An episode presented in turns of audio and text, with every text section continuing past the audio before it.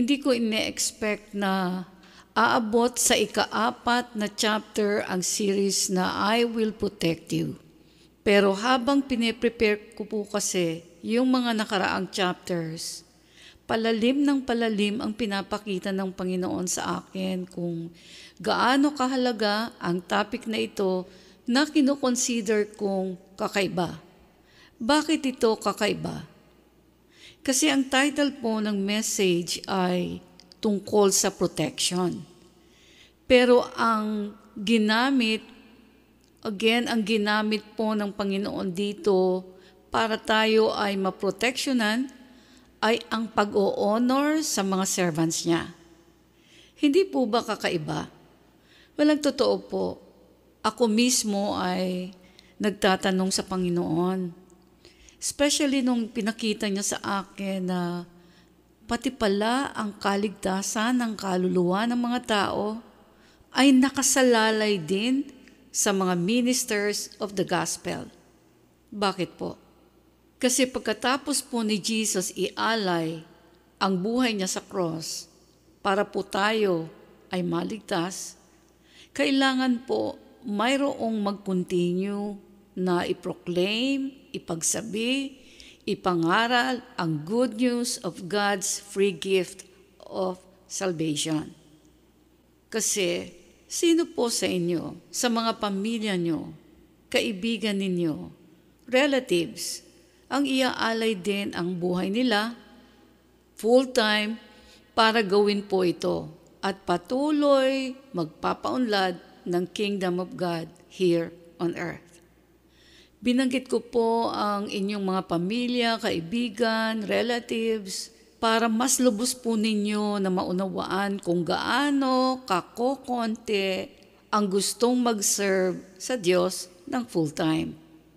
Ganito po career, ganito po kakonte ang inaasahan ng Diyos na magpapatuloy, ipagmalaki, ipagsabi ang ginawa niya sa cross.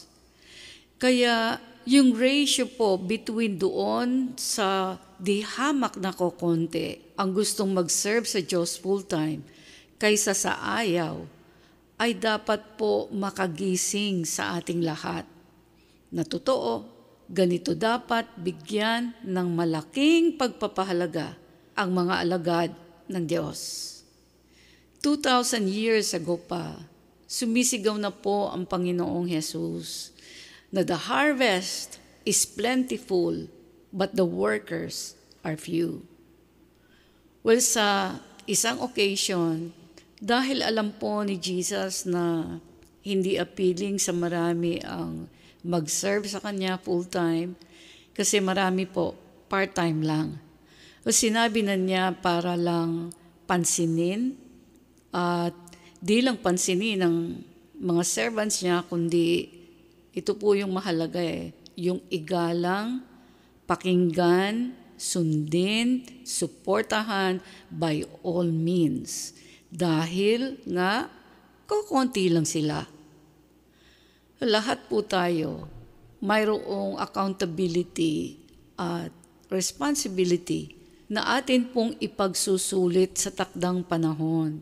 Tayo po na nakarinig ng sigaw ng Panginoon tayo na nakarinig ng pangangailangan para mapaunlad ang kingdom niya dito sa lupa. Especially tayo po mismo na tumanggap na ng kanyang grasya ng kaligtasan ang kinakausap niya ngayon. Tayo po ang inaantay niya para kumilos ng mabilis. No delay sapagkat bawat sandali ang sabi niya, bawat oras ay mayroong napapahamak, mayroong nabubulid sa impyerno. At ang hindi po alam ng marami, ang isa sa pwedeng nandun na sa gilid ng kapahamakan ay mismo pong mga mahal natin sa buhay. Ganyan po ito ka-urgent. Kaya ang feeling ko nga po, sabi ko nga, binabalandra na ni Jesus ang sarili niya na ituring natin na ang mga servants niya na fully committed sa Kanya in serving Him ay siya mismo. Siya sila. Para lang sila mapansin o para lang sila pansinin, mahalagahin, tulungan, hindi pahirapan o kutyain.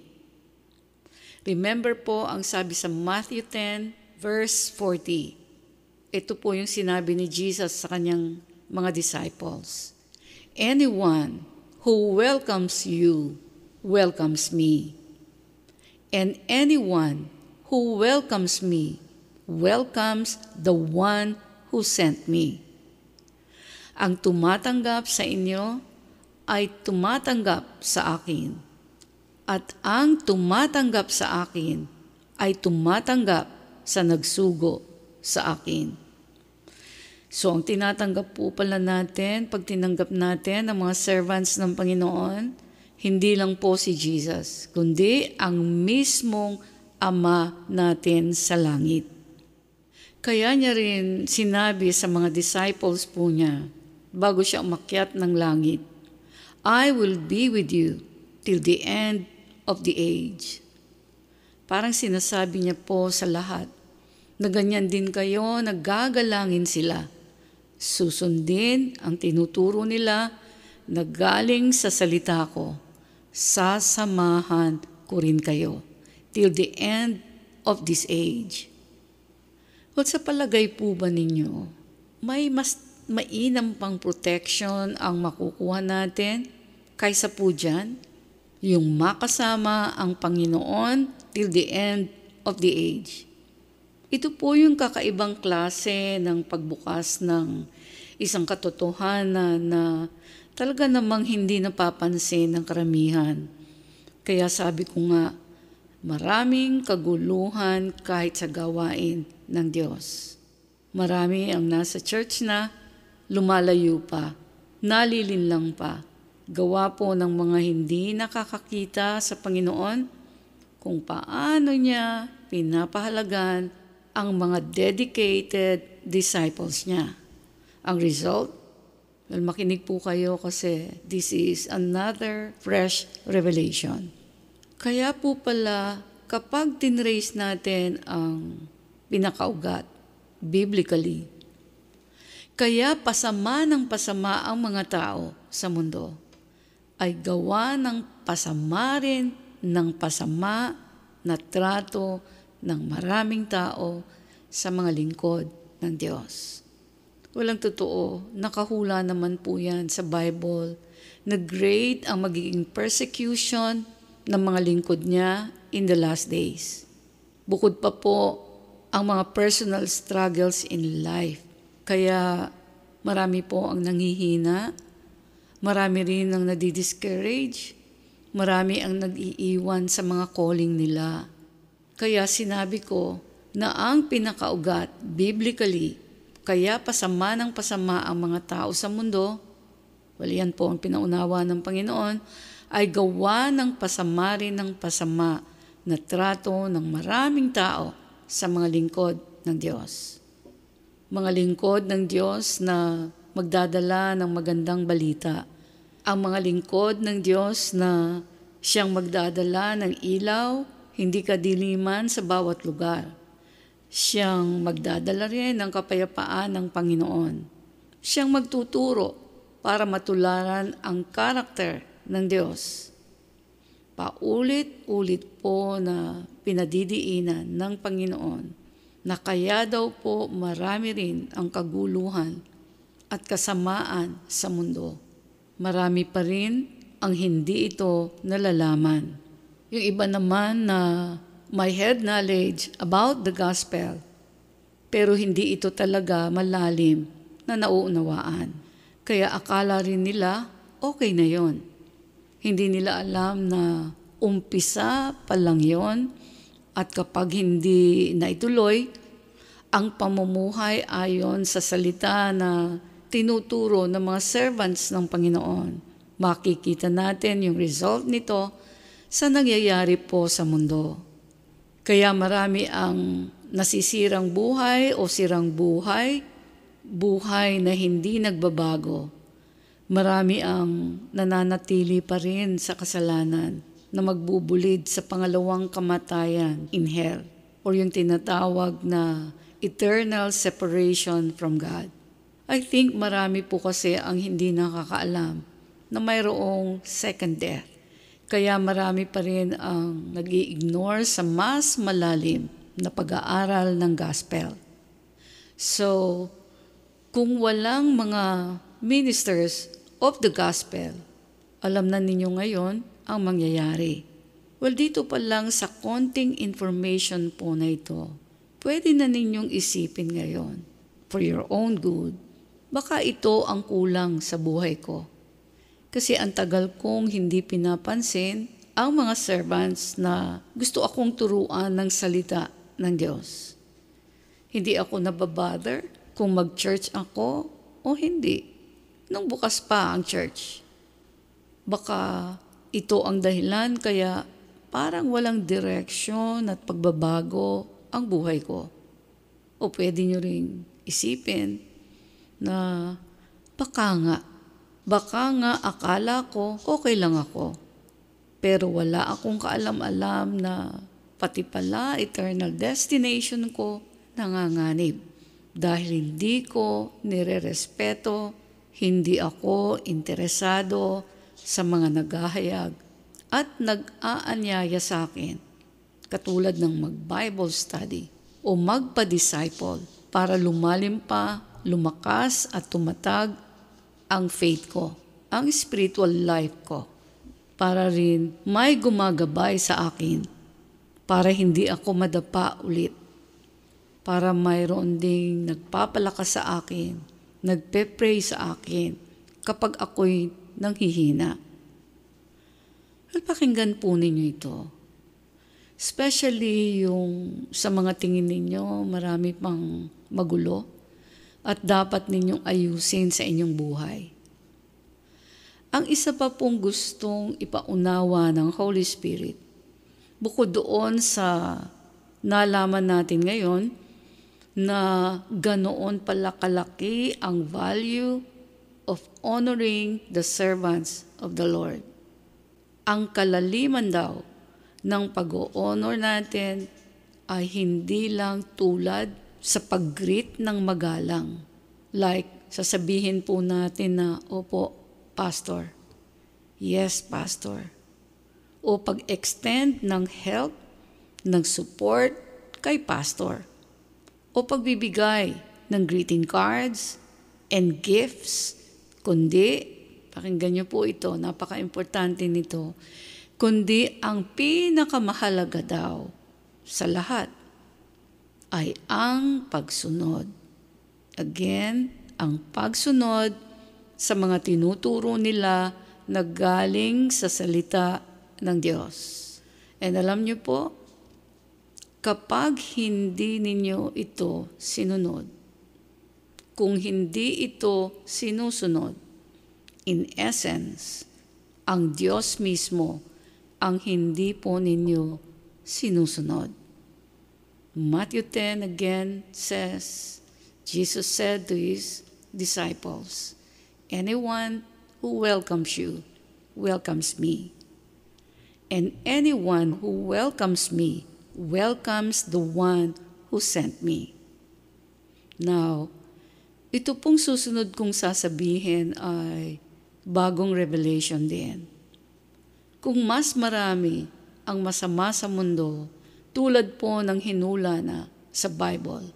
Ito daw ay dati ay nakatago o hindi napapansin dahil sa mas marami ang either una, walang pastor, pangalawa, hindi nakasubmit sa pastor nila, meaning may pastor, pero hindi nagpapailalim sa pastor nila, at ang pangatlo, wala talagang pastor. Now, ang sabi po ng Holy Spirit, ang nireveal niya, yung pangatlo ang mas marami. Para ito mapatunayan, ang sabi niya, sige, ito gawin mo. Tanungin daw po ninyo at honestly sagutin. Mayroon po ba kayong pastor? Nakapailalim po ba kayo sa shepherdship niya. Then, tanungin ninyo ulit ang sarili ninyo. Gaano karami ang kapitbahay ninyo, ang kabuong barangay ninyo, city ninyo, probinsya ninyo, katrabaho ninyo, ang mayroong pastor na inassign ng Panginoon para magabayan sila at maturuan sila para maging kamukha ng Diyos ang pag-uugali. Iba po ang attendee lang ng church, iba yung committed sa church. Ang committed sa church, itong sabi niya, committed din sa Panginoon na nag-build ng church na hindi matatalo ng hell. Ang committed daw po sa church, committed din sa pinaka-leader ng church at committed sa pakikipagkaisa pakikipagtulungan by all means sa mission or purpose ng church para mapaunlad ang kingdom po niya here on earth. Now, bakit po? Bakit ganito ito kaimportante? Kasi ang church po, ang body of Christ. Si Jesus po ang head, tayo ang body. Kaya lahat ng means Nire-require tayo ng Panginoon na alagaan, palakasin, palaguin ang kanyang body. At sino man ang mag-destroy nito ay sila mismo ang madidestroy. Kasi hindi po papayag ang head nito, si Jesus, na ito'y madestroy. Hindi siya papayag sapagkat ang tunay na body of Christ ang tunay na mga anak ng Diyos. Ang dahilan kaya po siya ay babalik muli dito sa lupa. Babalik lang siya muli for His glorious church, His future bride. Kaya ang gusto po niya ma-edify ang body niya.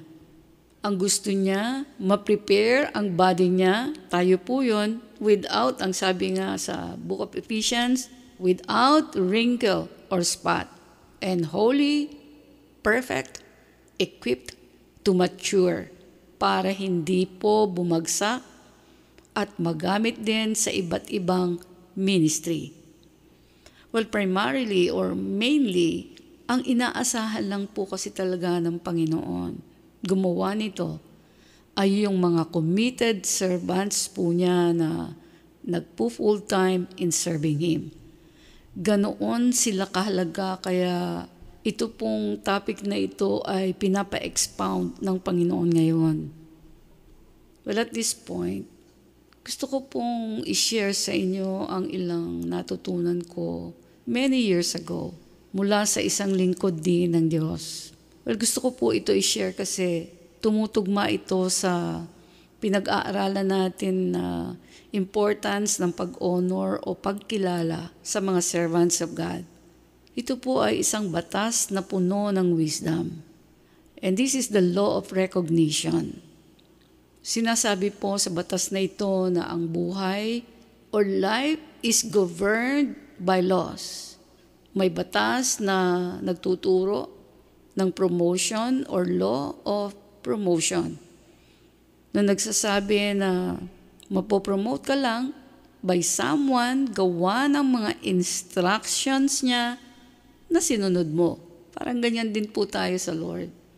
Kung ano yung instruction na sinusunod natin sa Panginoon, doon niya po tayo titignan kung tayo ay mapopromote o hindi. So may batas tungkol sa pagkilala o recognition of your assignment here on earth. Kaya ka nandito sa earth kasi mayroon kang assignment. Lahat ng kinreate ng Diyos ay solution to a problem. Katulad nung mata natin. Yung mata natin para makakita. Yung tenga para makarinig. Iba naman ang mga dentist nagsasolve ng teeth problems. Yung mga engineers nagbibuild. Kung iyan po ang assignment mo at hindi mo ito na-recognize, hindi ka makikilala o masya-celebrate. When you are not celebrated, you are not rewarded. Imagine po yung hirap noong hindi ka tatanggap ng reward sa gift and solution na nando na po sa loob nyo o nasa loob mo na. Pero hindi mo na-recognize at nagamit. Kaya mangyayari, hindi ito na-celebrate at hindi ito nabigyan ng reward. Kaya marami pong wasted gifts and talents na binigay ng Panginoon para magamit for His glory pero kung saan-saan lamang po napupunta o nagagamit. Since hindi ito nagagamit ayon sa gusto ng Panginoon, nawawala rin ang reward sana ng Panginoon. Kaya ang payo po sa 1 Corinthians 7 verse 20. Pakinggan niyo pong mabuti. Each person should remain in the situation, meaning the calling, in the situation they were in when God called them. Sa isang version, let every man abide in the same calling where he was called. Naku, ang dami pong bumabagsak dito. Kaya ako po kasi witness dito eh. Marami po kasing plan ang mga tao sa sariling buhay nila. At pag nangibabaw po yung plan ng tao kaysa sa plan ng Diyos, nakikita ko po ang daming kinikilos ng tao. Pero makikita niyo po yung thread ng kanyang dinaanan. Parang nasa nowhere pa rin siya. Ayaw po ito ng Panginoon mangyari kaya mayroon pong mga mensaheng ganito. Kaya rin mayroon ding batas na recognition o law of recognition o pagkilala sa hindi pangkaraniwang mentor. Ito maganda po ito. Alam niyo po, mentors are teachers of wisdom. Sa buhay natin, iba't ibang mentors ang papasok o mag exit sa life po natin.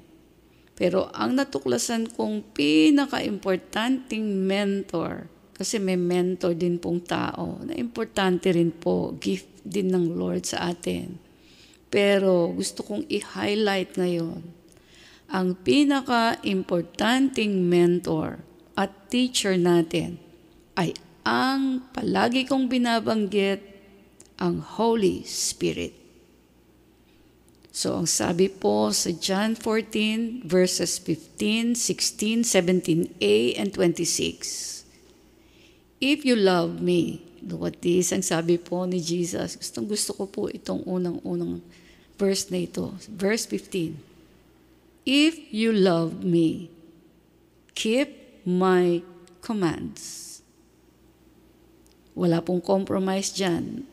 Wala pong Ibang sinabi rito si Jesus, If you love me, keep my commands. Kapag sinunod natin ang sinabi ni Jesus po na yan, ito po ang mangyayari.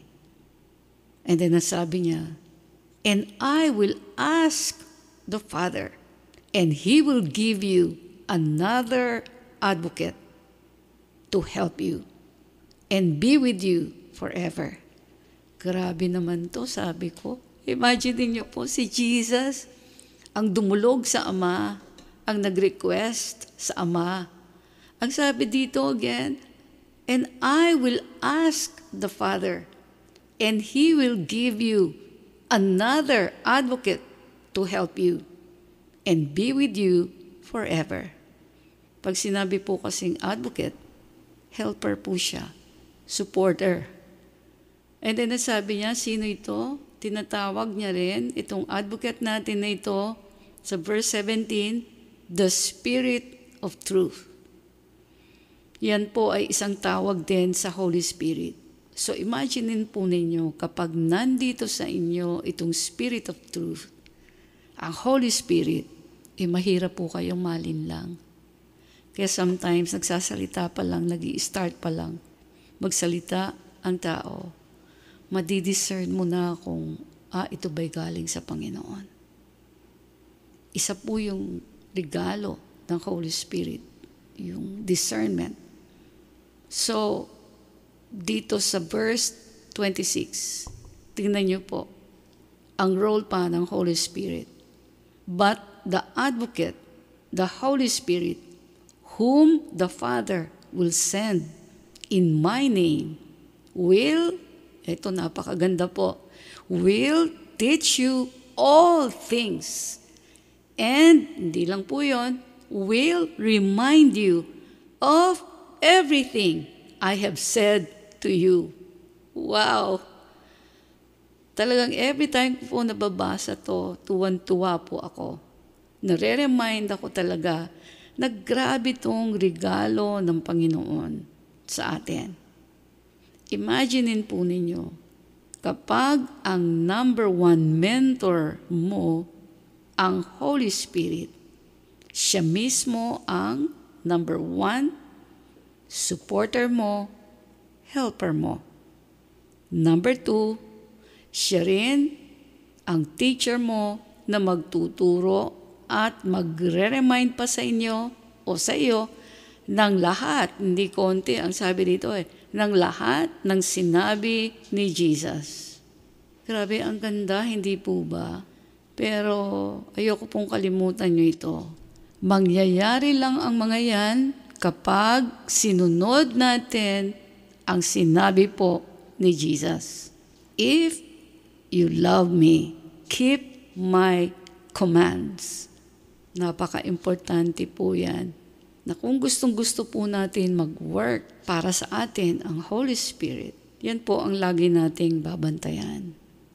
Now, ang tanong po dito, pagkatapos umakyat ni Jesus sa langit, sino po ang inappoint at inanoint niya para magturo sa mga tao tungkol sa lahat ng tinuro niya para makilala siya? Hindi po ba yung mga alagad din niya? Paano kung yung mga alagad niya hindi rin siya ni-recognize as God? Katulad ng mas nakakarami pong tao noon. Paano maisasalin o maipapasa sa mga susunod na generations ang tungkol sa Diyos at sa kingdom niya kung wala rin nag-recognize nag-honor sa mga early disciples niya. Lahat po tayo, mawawalan din ng pagkakataon makapasok sa langit. Lahat tayo doomed to destruction. Lahat tayo magdudusa po sa apoy ng impyerno. Pero gawa po ng pag-ibig o masagan ang pag-ibig ng Diyos sa tao. Pinadala niya ang bugtong niyang anak ang Panginoong Jesus para sino man ang maniniwala at tatanggap sa Kanya ay magkaroon ng pagkakataon na makapasok ng langit. Ito po yung pinaka-core, yung pinaka-puso ng gospel talaga na dapat ay maipakalat sa buong mundo. Ito po yung bigat, yung burden, yung mandate na iniwanan ng Panginoon sa lahat ng tumanggap sa Kanya. Pero ang sad reality, sobra pong konti lang ang servants, ang mga laborers niya para mag-ani ng maraming kaluluwa na nakabingit na sa impyerno. Kaya sa message po na ito, parang walang tigil na nag appeal ang Panginoon. Yan po yung na raramdaman ko eh. Kasi ika fourth chapter na ito, ayaw pa niya akong pahintuin. So, yung message po na ito, parang wala siyang tigil nag-a-appeal. Sa may pandinig, ang sabi niya, sa may pandinig na nakakarinig ngayon, nagawin daw ang lahat ng paraan para matulungan ang mga tunay niyang manggagawa sa kanyang ubasan para mapalakas at mapabilis ang pagpapakalat ng magandang balita. Bawat isa daw ay dapat mag-unite sa number one advocacy ng Holy Spirit. I-share ang gospel para ma-empower ang mga nanghihina, ang mga nawawalan na ng pag-asa, ang mga gusto na i-give up pati sariling buhay, ang mga natutuliro na sa dami ng pangangailangan na hindi alam kung may natitira pa bang pagkukunan hanggang sa kinabukasan o hanggang kailan na lamang. Marami daw pong salat na nga sa maraming bagay, eh salat pa rin sa kaalaman tungkol sa pagliligtas at sa magagawa ng Diyos sa kanilang buhay. Kasi hindi po madali. Parang manligaw ka sa tao at ipagmalaki mo si Jesus at turuan sila at maging committed sila, umattend ng Bible studies, bukas ang pinto ng bahay nila para sa manggagawa, para magbigay ng kahit ilang oras. Hindi po ganon kadali. Kasi marami pong tahanan ang hindi nagbubukas sa gospel. So, sinasabi ko po yan para makita ninyo ang dilema ng mga servants ng Lord na gustong sumunod sa Kanya and yet, ito po talaga yung katotohanan eh sa mundo natin ngayon. Kaya ang sabi niya, habang naririnig ko po yung pinapasabi ng Panginoon na gawin daw ang lahat ng paraan para matulungan ang mga tunay niyang manggagawa sa kanyang ubasan para mapalakas, para mapabilis ang pagpapakalat ng magandang balita. Alam niyo po, sa totoo lang, ang tono po ng boses niya, parang nanggigising nung naririnig ko po yan. Parang nanggigising siya sa tulog na tulog na mundo. Kasama na dyan ang marami pong kristyano. Hindi lang po mapwersa ang tono niya, parang may mga sumasabay pong pagtunog ng mga trumpeta na hindi lang po isa kasi yung naririnig ko, parang nag-overlap yung mga tunog, kundi marami po na parang nagsasagutan ang pag-ihip. Pero ang binubuga pong sound ng mga trumpets, pare-pareho ang lakas na parang isa lang ang gusto nilang isigaw. Isigaw kasi nga ang mundo daw kahit maraming ingay. Ang totoo, mahimbing ang pagkakatulog nito sa katotohanan. Bakit po sobrang lakas ang pinapaninig ng Panginoon? Ang sabi niya, sapagkat paubos na ng paubos ang taning o palugid daw ng Diyos sa natitirang time dito sa mundo bago siya dumating. Pero marami pa rin. Yes, marami pa rin na ang trato daw at kilos ng mga tao rito ay parang business as usual pa rin. Naniniwala po ako na this message is heralding His imminent coming. Kaya pinapa-highlight po niya for how many weeks ang malaking role na ginagampanan ng mga gospel frontliners. And at this point in time, sa nangyayaring maraming kaguluhan, kasalatan sa mundo, kung naniniwala po tayong malapit na ngang dumating ang Panginoon, hindi po ba dapat ito ang pinaghahandaan o paghahandaan natin una sa lahat? Kung talaga pong nai-envision natin ang sarili natin, ang future natin ay sa heaven. Hindi po ba marapat lamang na ang pagtutuunan natin ng pansin ngayon ay yung hindi nawawala sa isip natin, yung pagsusumikapan natin ay yung pagwardya at pag-check palagi kung yun bang mga ginagawa natin, ino-offer natin sa Panginoon, mga paglilingkod natin ay pasado sa standard ng Diyos. Kung talaga pong nai-envision natin ang sarili natin, ang future natin ay sa heaven, Hindi po ba na mas wiser? Kung mas mag-iipon tayo ng treasures natin para sa kingdom ng Panginoon kaysa sa maglalahong mundo? Bigla pong pinaalala sa akin ng Panginoon yung sinabi niya sa Matthew 6 verses 19a to 21. Huwag kayong mag-ipon ng kayamanan para sa inyong sarili rito sa mundo sa halip, mag-ipon kayo ng kayamanan sa langit, kung saan walang insekto at kalawang na naninira at walang nakakapasok na magnanakaw. Sapagkat kung nasaan ang inyong kayamanan, naroon din ang inyong puso. In English, do not store up for yourselves treasures on earth but store up for yourselves treasures in heaven. For where your treasure is, there your heart will be also. Walang totoo po. Dito sa binasa natin, hindi po tayo mahihirapan intindihin ang sinabi ni Jesus kung paano niya makikita ang location ng heart natin. Nakapoint ba ito sa langit o nasa langit ba yung heart niya o dito sa lupa? Now, papaano ito malolocate?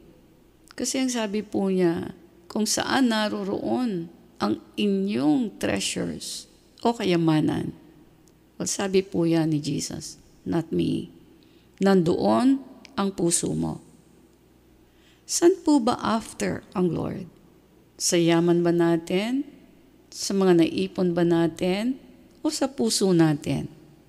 Well, definitely sa puso po natin. Kasi hindi niya kailangan ang anumang kayamanan natin. Wala siyang need. Siya ang may-ari ng lahat. Hindi yaman at sariling kakayanan ang gusto niya sa atin, kundi ang pagtitiwala natin ng buo at pagsunod sa Kanya, sa salita niya, completely, no matter what. Well, lastly, pakinggan po ninyo ang story ng isang widow sa Zarephath o sa Repta sa Tagalog. Ito po ay nasa 1 Kings 17 verses 7 to 16. Sa Tagalog, ang sabi po rito, Ngunit dumating ang panahon na natuyo na rin ang batis. Kaya sinabi sa kanya, meaning kay Elijah or Elias in Tagalog, kaya sinabi sa kanya ni Yahweh, Umalis ka rito, pumunta ka sa Sarepta, sa lupain ng Sidon. May inutusan akong isang biyuda na magpapakain sa iyo roon. Pumunta nga siya roon at nang papasok na siya ng pintuan ng lunsod, nakita niya ang byuda na namumulot ng panggatong. Sinabi niya sa babae, Maaari po bang makiinom? Aalis na ang babae upang ikuha siya ng tubig. Nang pahabol niyang sabihin, Kung maaari, bigyan mo na rin ako ng kapirasong tinapay. Sumagot ang babae, Saksi si Yahweh, ang inyong buhay na Diyos na wala na kaming tinapay. Mayroon pa kaming kaunting harina at ilang patak na langis. Namumulot nga ako ng panggatong upang lutuin iyon at makakain man lang kami ng anak ko bago kami mamatay. So yan po ang supposed to be last meal na nung mag-ina. Sinabi sa kanya ni Elias, Huwag kang mag-alala. Pumunta ka na at gawin mo ang iyong sinabi. Ngunit ipagluto mo muna ako ng isang maliit na tinapay at pagkatapos magluto ka ng para sa inyo. Sapagkat, ito maganda po itong parte na ito. Tingnan niyo po yung daladala ng prophet of God. Sapagkat ganito ang sabi ni Yahweh, Diyos ng Israel. Hindi ninyo mauubos ang harina sa lalagyan at hindi rin matutuyo ang langis sa tapayan hanggang hindi sumasapit ang takdang araw na papatakin na ni Yahweh ang ulan. Ginawa nga ng babae ang utos ni Elias at hindi naubos ang pagkain ni Elias at nang mag-ina sa loob ng maraming araw. Hindi nga naubos ang harina sa lalagyan at hindi rin natuyo ang langis sa sisidlan. Tulad ng sinabi ni Yahweh sa pamamagitan, tingnan niyo po yon, sa pamamagitan ni Elias.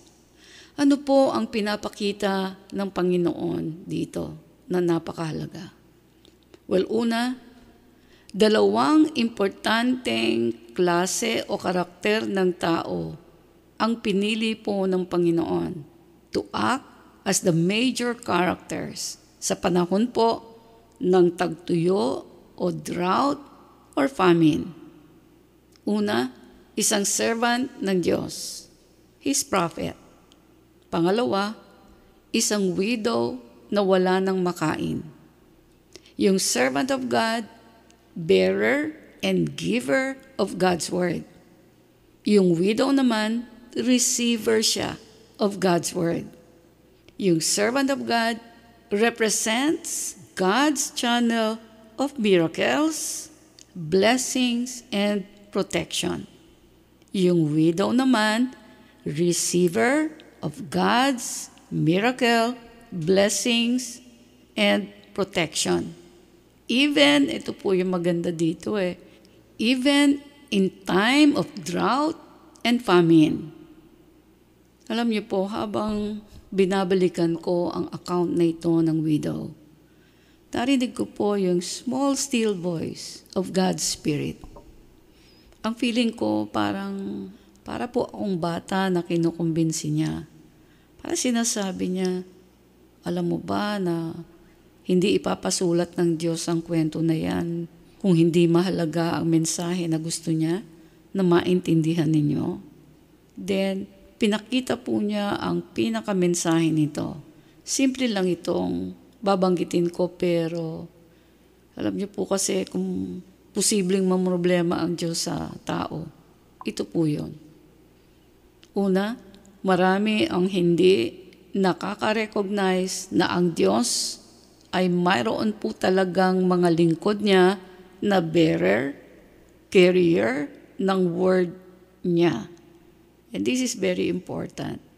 Marami po ang hindi nakaka-recognize na yung word na dala-dala ng mga lingkod niya, especially his prophets, ay para daw pong mga seeds na nagbubunga ng iba't ibang blessings o klase ng blessings klase ng miracles of multiplication. Ang maganda, ang in-emphasize niya, multiplication, even multiplication sa panahon ng tagtuyo o tagutom. Ito pong uncommon blessings na ganito ay natatanggap o nakaabang na daw. Parang, alam nyo, isang bagay na nakikita nyo from a distance, nakaabang na, andyan na nakaabang na, naka-reserve na para daw sa mga tao na nagpapakita ng pag-honor sa lingkod ng Diyos.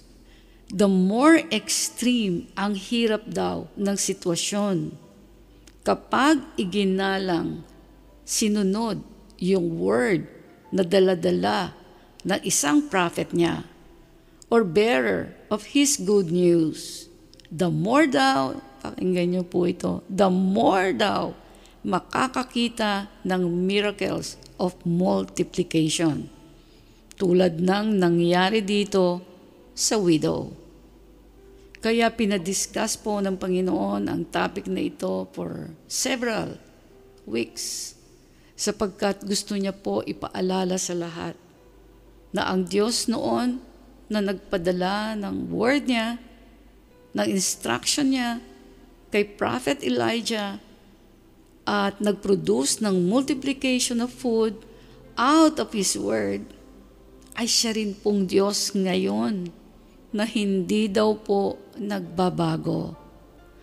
Ang tao daw po ang nagbago. Kaya maraming bodega ng blessings, miracles, and multiplication sa langit na hindi pa daw po nabubuksan at naibubuhos dito sa lupa. Sapagkat yung pagkilala daw sa mataas na level sa mga lingkod niya But at this point, pinakitaan niya po ako ng vision. So yung mataas daw na pagkilala sa mga lingkod niya ay, alam niyo po yung pinakita ng Panginoon, ay para daw ink o tinta sa isang papel na nabubura, ng nabubura. Kapag nabura daw ito, yung ink na ito do sa papel, o yung mataas na pagkilala o pag-honor sa mga lingkod niya, para siyang ink na nabubura ng nabubura. At kapag nabura daw ang pag-honor na ito, walang makikitang miracles ang mga tao. Alam po ba ninyo kung bakit ito nabubura? Walang bumubura daw po dito ay parang eraser. Ito ay ang pagka makasarili. Yung sasabihin na ako muna ang kakain. Sa amin munang pamilya yan. Last meal ito eh. Kukunti na lang ito. Mamamatay na kami pag binigay pa namin ito sa inyo. Tingnan niyo po yung kagipitan. Ito po yung sinasabi ko sa inyo kanina. Na kahit tayo nagigipit, ang mata po ng Panginoon ay nakatuon sa atin. Magpapadala at magpapadala siya sa atin ng kanyang mga lingkod. At doon sa mahirap na sitwasyon ang sinasabi rito ng Panginoon. Tinitignan ko yung pagkamakasarili ninyo. Tinitignan ko kung mare-recognize ninyo yung pinadala ko sa inyong mga lingkod ko, nadala-dala yung word ko. Daladala ang instruction ko doon sa word ko. So in a vision, alam niyo po, yung eraser, yun nga po yung pagkamakasarili. Ang anyo po nito, alam niyo po pinakita sa akin ng Panginoon, yung anyo ng pagkamakasarili. Para siyang tubig na umaagos ng umaagos doon sa ink, doon sa papel. Yung pagkamakasarili daw ng tao, hindi matanggal-tanggal. Ang hirap istapin. Ang hirap pigilin. Kaya nagiging uh, hindi sila masunurin kung sino man ang pinadadala sa kanilang lingkod. Lalong-lalo na pag alam po nila na ang lingkod na yon, hindi compromiser na word. Kahit mahirap, sasabihin pa rin niya. Kasi mahirap po magbigay ng instruction sa isang tao na nagigipit. Yun po yung gustong klaruhin ng Panginoon dito. Watch out! Huwag lang kayo basta matakot Huwag kayong mawala ng pag-asa, kundi sinasabi ng Panginoon dito. Yung ink ay yung respect sa servant of God. Bantayan nyo yan. Mag-abang kayo ng servant of God. Magtanong kayo, baka may sinasabi ang Lord sa kanila for you. At kahit gaano ito kahirap, kung alam ninyo na ito ay papalapit pa rin sa Panginoon. Kahit nga last meal na ninyo at kayo'y mawawala na ng buhay, sundin po ninyo. Praise God. Walang tatalo daw dito kaya nawawala. Yung mga multiplication na yon, yung mga miracles na yon, ay yung pagka makasarili ng tao na laging nakatingin sa sarili niyang welfare Tandaan po ninyo yan. Especially kapag may extreme na pangangailangan. Alam niyo po, isa po ito sa sobrang iningatan ko sa buhay ko. Kapag matindi po ang panggigipit ng kaaway sa aking buhay, kapag extreme ang mga pangangailangan, ang binabantayan ko po talaga ay yung hindi ako masubukan ng Panginoon. Hindi ako magrereklamo aabangan ko lamang ano yung ipapadala niyang word sa akin. At kapag nasigurado ko po ito, at kapag sincere po kayong nagtatanong sa Panginoon, Lord, I want to know your will. Kung ano yung gusto mo, yun po ang susundin ko. Kapag nakita po ng Panginoon na hindi na kayo yung nasa unahan, kakausapin niya po kayo. Padadala niya kayo ng either manggagawa o word kung kayo'y nagbabasa ng Bible. At doon sa word na iyon, makikita nyo ang liwanag kung saan kayo dadaan, ano ang inyong gagawin. Praise God. Dahil sa point na ito, mayroon din pong gustong burahin ang Diyos. Sapagkat tulad daw ng widow dun sa Zarephath, gusto niya rin kayong makatanggap ng milagro especially po sa panahon ng peligro. Panahon na wala na pong maasahan kung hindi ang Diyos lamang. At ang mga inutusan niya, mga servants niya, na may daladala pong seed, His Word, na nag-aantay ng inyong pagsunod, pag-welcome. Again, pagsunod upang ma-develop ang seed na ito, meaning yung Word, ang seed na ito into a fruitful tree na para pong nakatanim sa tabi ng streams of water. Kaya kahit po tagtuyo, nananatili pa rin itong mabunga at sariwa. Praise God. Yan po ang masaganang mensahe ng Panginoon para sa inyo. Hanggang sa muli, iniiwan ko po sa inyo ang kapayapaan at masaganang pag-ibig ng Diyos. God bless you all. Hello and welcome to Trumps Go. Trumps Go is an acronym for the Rock of My Salvation Global Outreach that fits our purpose statement perfectly. To go into all the world and preach the good news to everyone. Matthew 28:19 Therefore, go and make disciples of all the nations. Founded by Pastora Emerita Barqueros in 2001, the Rock of My Salvation is the media ministry of the Church of Jesus the Sovereign Lord. You also may have heard of Trumps in our weekly radio program, DWIZ 882 kHz. We have always desired for more radio airtime and audience reach beyond the Philippines to preach the good news. Today, through Troms Go, we practically have unlimited airtime and a global platform that can reach into all the world.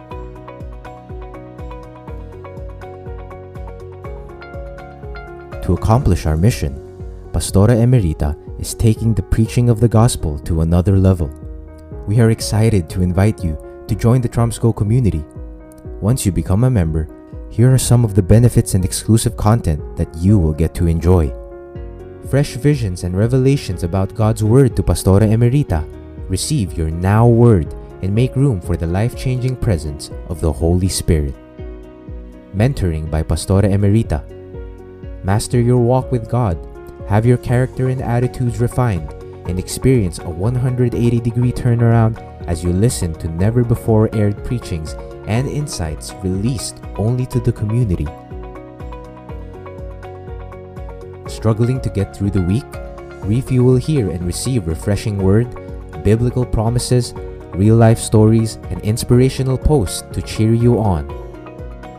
Get an inside look as Pastora Emerita takes you behind the scenes of the making of her messages, her own lifestyle of worship, her journey as a pastor and a mom, and learn her secrets that led her to, to true success in life. Engage with the Troms family as we share personal insights to Pastora Emerita's messages, host online discussions, Q&A, and create opportunities for you to serve and help build God's kingdom together.